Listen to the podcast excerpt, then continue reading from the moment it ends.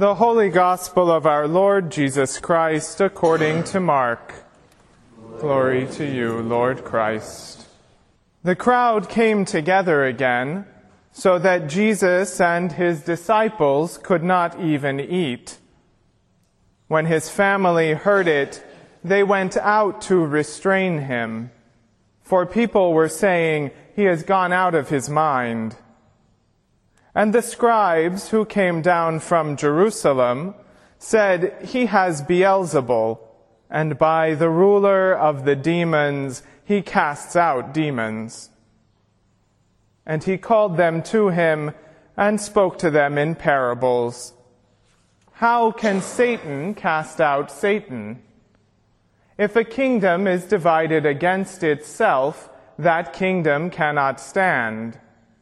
And if a house is divided against itself, that house will not be able to stand.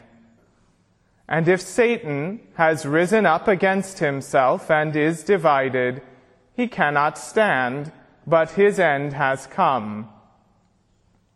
But no one can enter a strong man's house and plunder his property without first tying up the strong man then indeed the house can be plundered.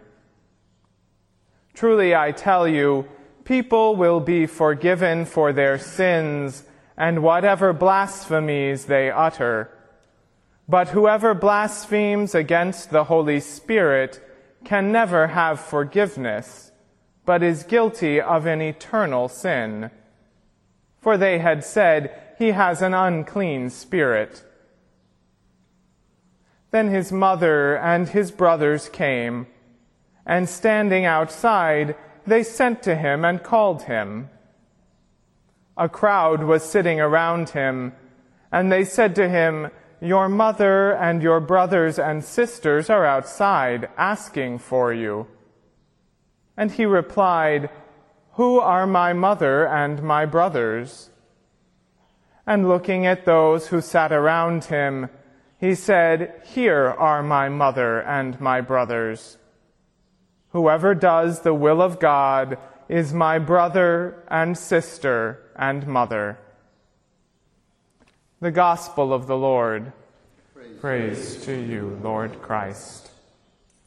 In the name of the one God who is lover, beloved, and love overflowing.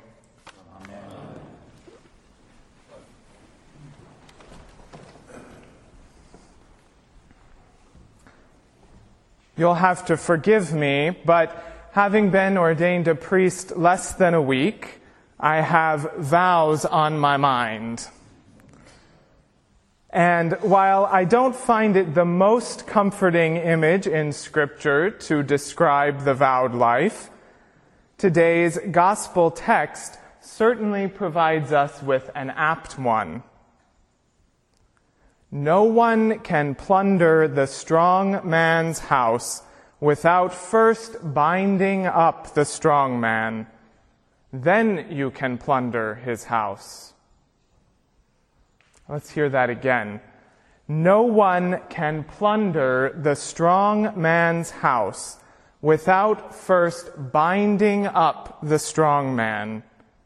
Then you can plunder his house. Now, I don't know about you, but I don't find it too hard to chafe at the idea of being bound and plundered. Boundaries, rules, and commitments limit our freedom of expression and action. Beginning with the vows we made or that were made on our behalf at baptism, we Christians agree to live in alignment with the will and desire of God, made known to us in Scripture, the traditions of our ancestors, the revelations of our communities, and the whispering of the Spirit in our own hearts. We are not free to do solely as we wish.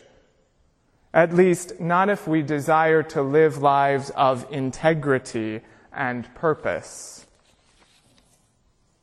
And yet, binding is not primarily a term of limitation.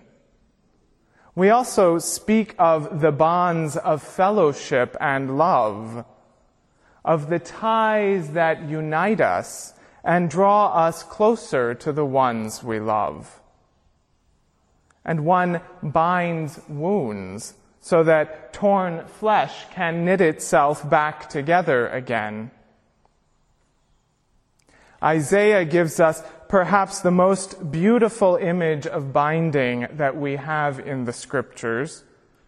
An image that Jesus picks up at his first public teaching. The Lord has anointed me to bring good news to the poor, to bind up the broken-hearted, to proclaim freedom for the captives, and release from darkness for the prisoners. In his rule for the community, our founder describes purity of heart as the goal of every Christian life. Now, purity in this context could better be translated as unity of heart. The goal of every Christian life is unity of heart, which is to say the directing of our entire being toward God, body, mind, spirit, and heart all that we are centered in love on the one who gives us life. But you see, most of us, most of the time, are like that house divided against itself. We do truly wish to love God with our whole selves, and sometimes we really are like the eager disciple of Benedict's rule, who in a fit of love is eager to take the narrow road, of which the Lord says, narrow is the road that leads to life.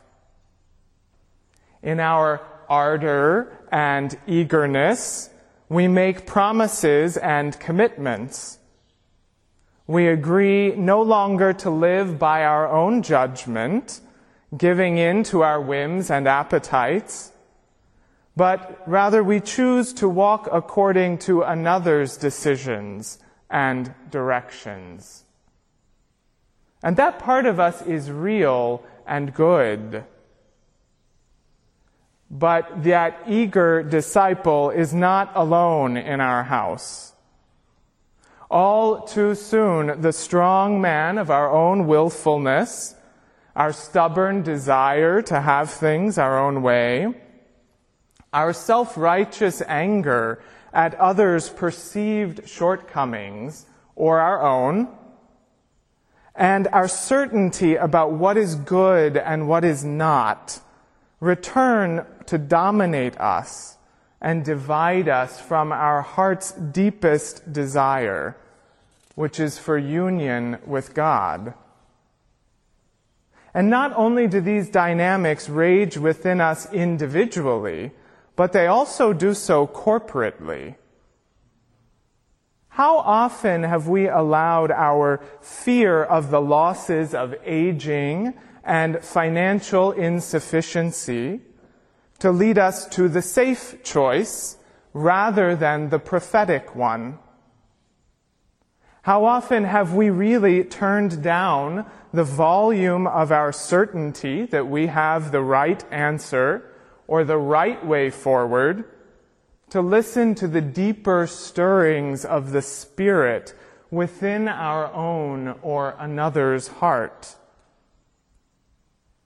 And is our first question always, what new work is God calling forth from us today? Or is it often, what do I want and how can I get it? We need the commitments that we have made in the flush of our eager love to hold us when the strong men of self-will, doubt, arrogance, and fear begin to dominate us.